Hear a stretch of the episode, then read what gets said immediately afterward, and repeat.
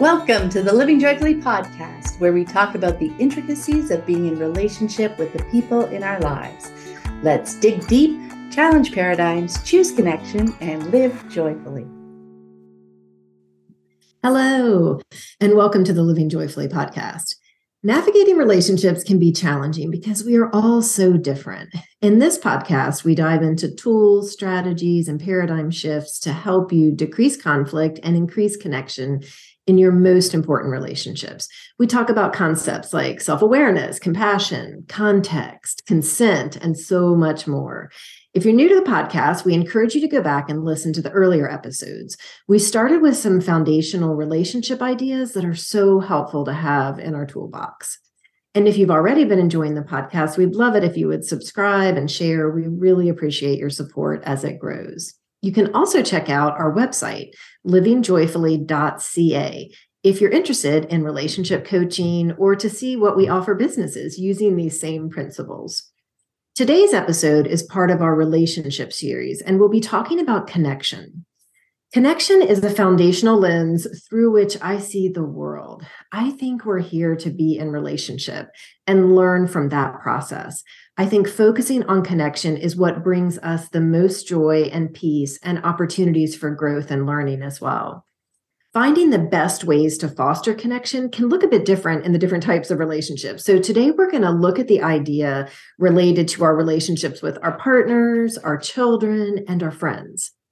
Something that's in common across the relationships is that connection is an active process. We don't have strong connections just because we're married, a parent, or a friend. That's the surface level connection, but the connection we're going to talk about is much deeper than that.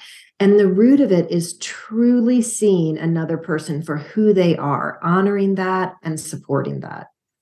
With our partners, something, I mean, often many things brought us together. And as the relationship grows, the years go on and we fall into the rhythm of just moving through our days. And in that, sometimes we can lose sight of the person in front of us, of truly understanding who they are and what makes them tick. In the beginning, we're much more curious about all of that. And that curiosity and excitement is what feels so good because they're feeling truly seen by us and we're feeling truly seen by them. And so if things are feeling off, this is most likely the root. You know, we've lost sight of and the excitement about who this person we love is.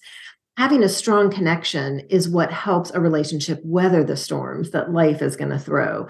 And while it may not have all of the excitement of the early days, it can settle into this deep trust and knowing. And again, connection is so much about being seen and, and accepted. And it's helpful to recognize, I think, that our culture tends to have a deficit focus. And as you know, if we fall into that in our relationships, it is a pretty quick path to disconnection one of the first things I ask all my couples to do is to each write a list about what they love about the other person, to keep it on their phone or by their bedside, someplace they can read it every day, just steeping in that, seeing all of the amazing things about our partner. It changes the energy we bring to them and to the situations we're facing together, because that's the thing. When we have that foundation of trust and connection, we're able to handle what comes along together instead of turning to defensiveness or blaming.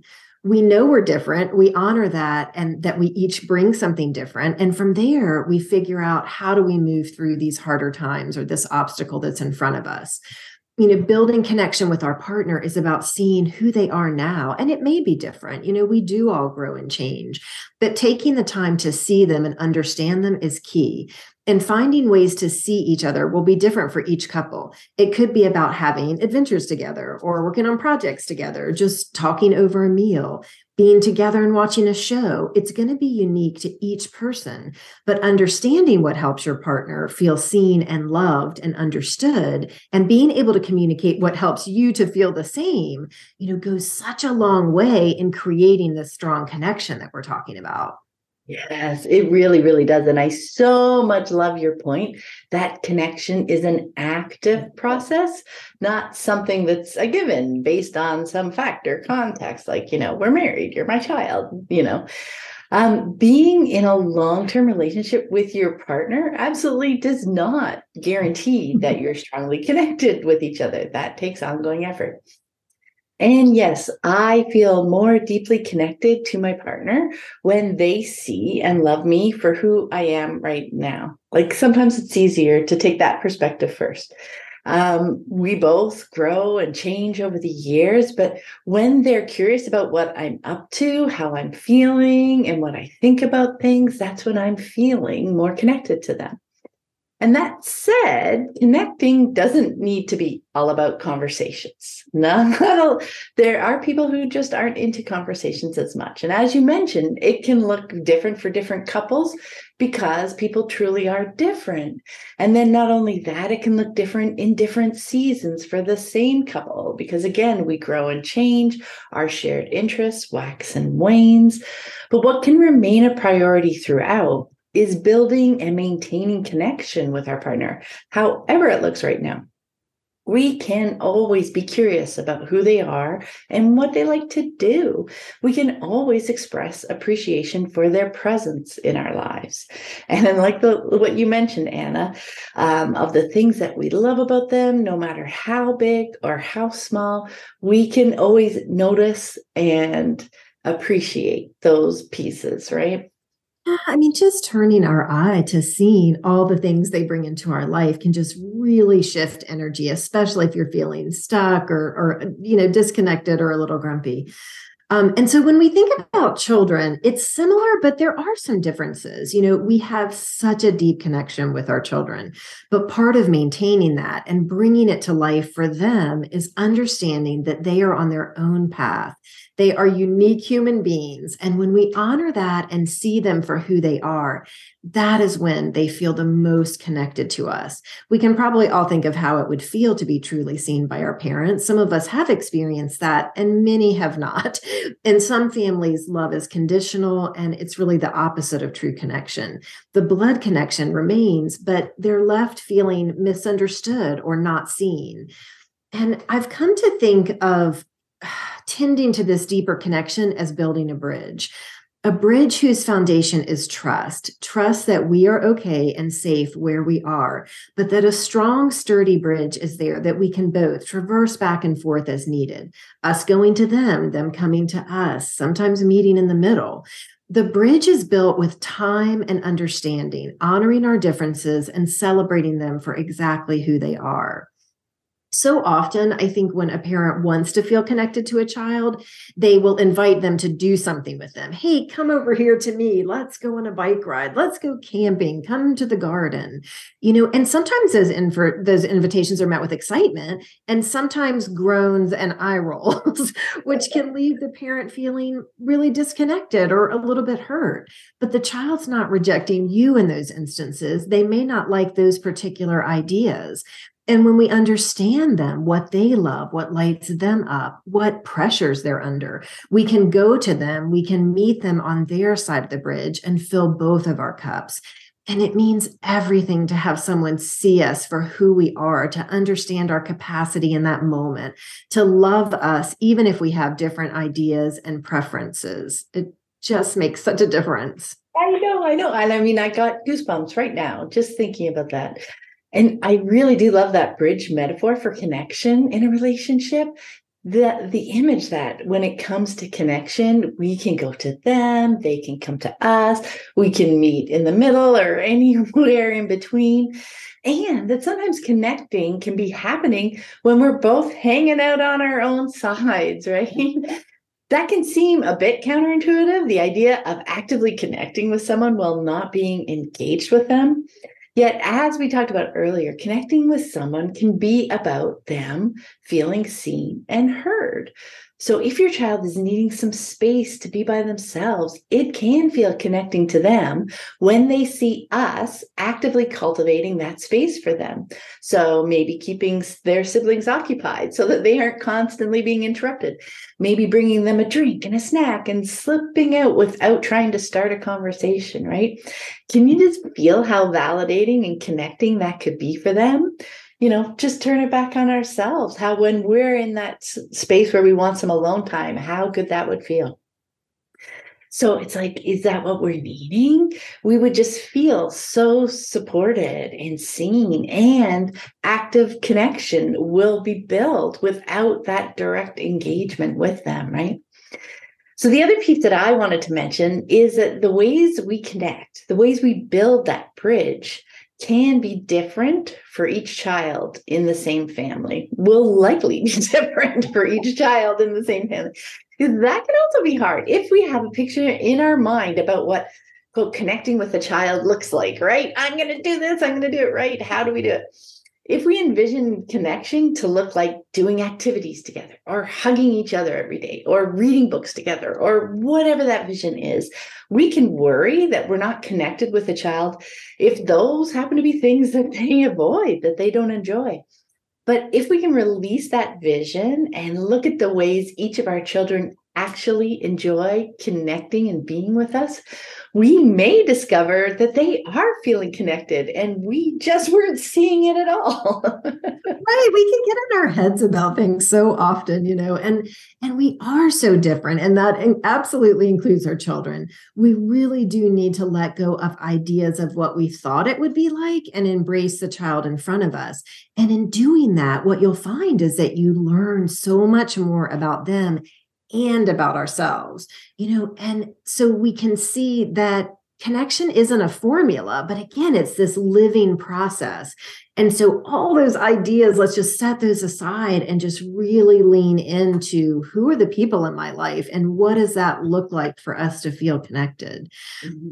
And so when we're thinking about our friends, you know, again, so much is the same in that everyone no matter what, I will say, I will say this a million more times, wants to be truly seen and heard.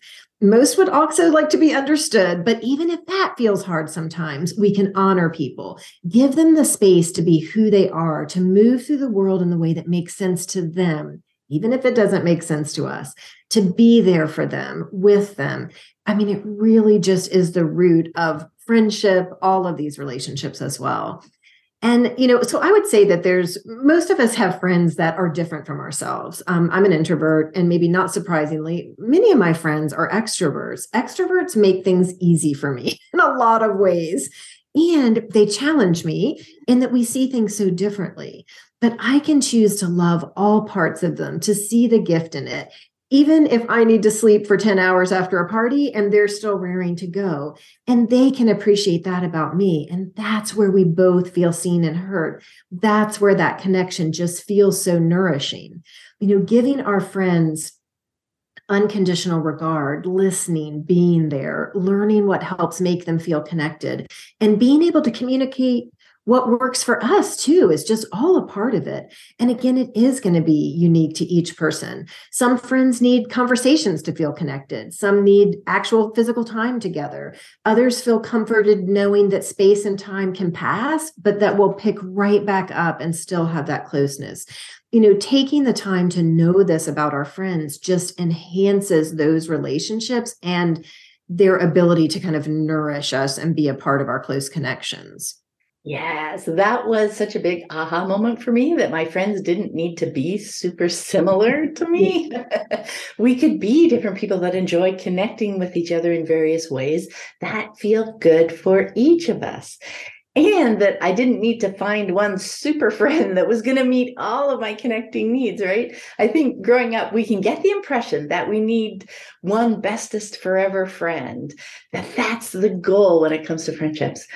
And well, maybe that happens. It's not the only way to move through the world. It's not the only way to be in relationship with others because people really are different and those differences matter a lot, right? It doesn't mean we can only be friends with people that are similar to us.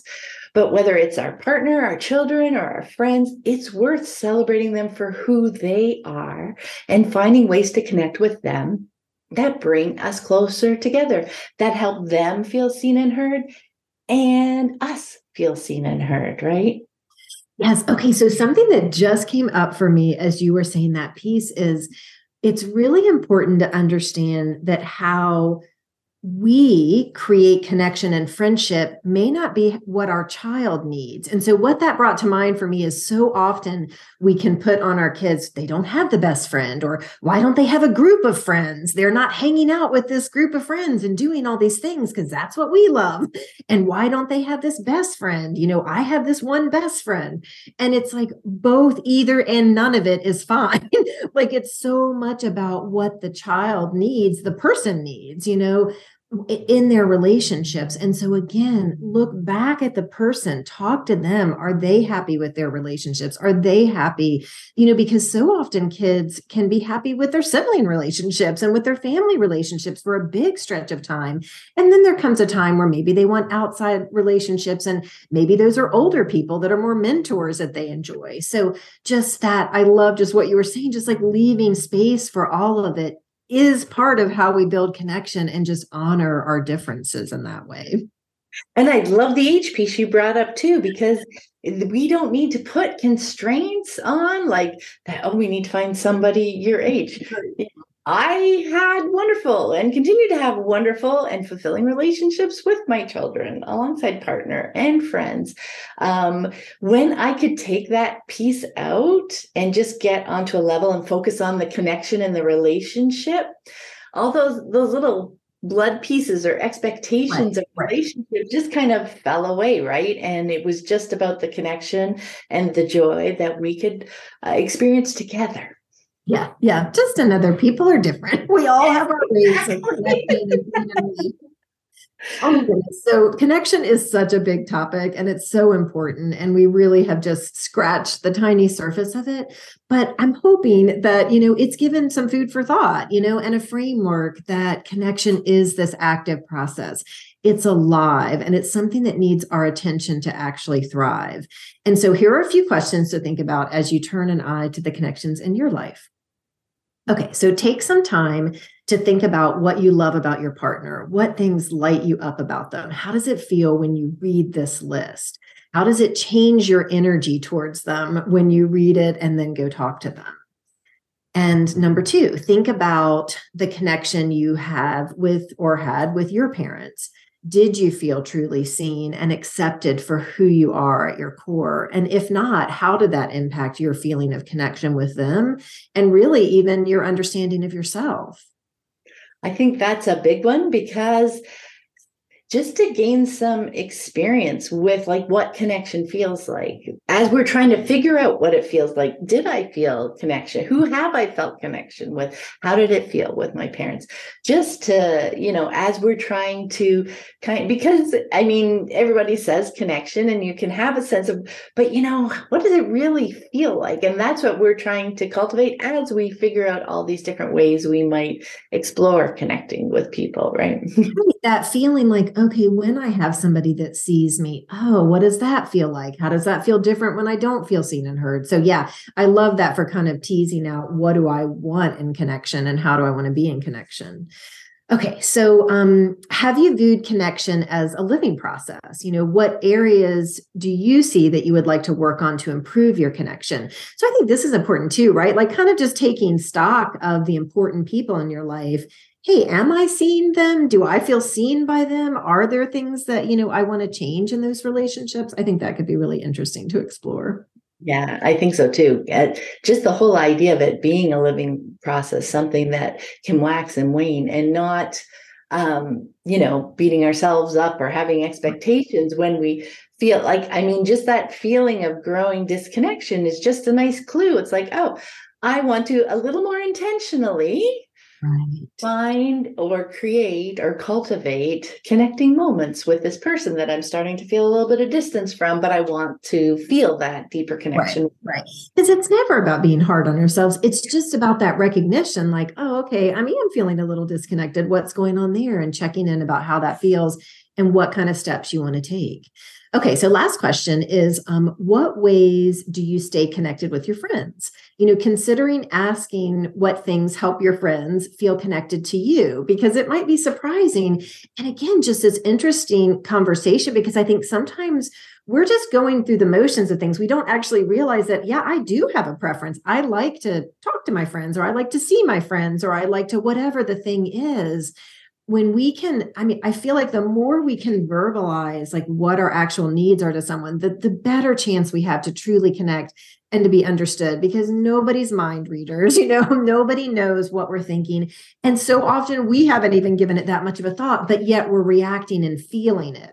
And so it's this is just a little call for like some introspection and like hey i want to understand a little bit more about what makes me feel connected to someone yeah, I think that piece of understand, just taking that moment to understand ourselves and understand what works, um, what helps. And again, playing with that because, like you said, maybe we don't quite know yet, but we can try all sorts of things that, oh, you know, I think maybe this will feel connecting. And then you go to try it a couple of times and it's like, no, that's not as much fun, or we didn't have as much time to engage with one another as I thought we might, you know, just, but trying different things and playing around with them is perfect.